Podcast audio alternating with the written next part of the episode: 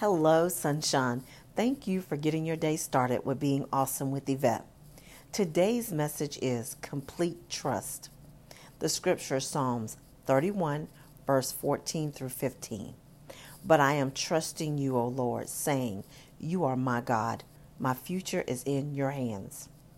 I wrote, We all have said, I will trust God, and turn around and continue to make things worse.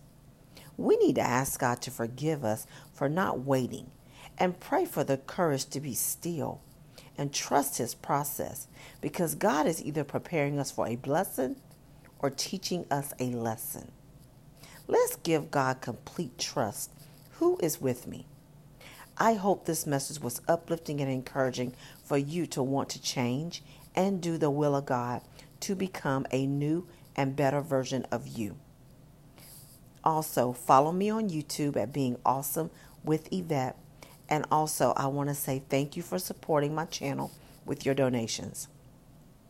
I look forward to sharing another message with you tomorrow. Again, thank you for listening to Being Awesome with Yvette. Have an awesome day.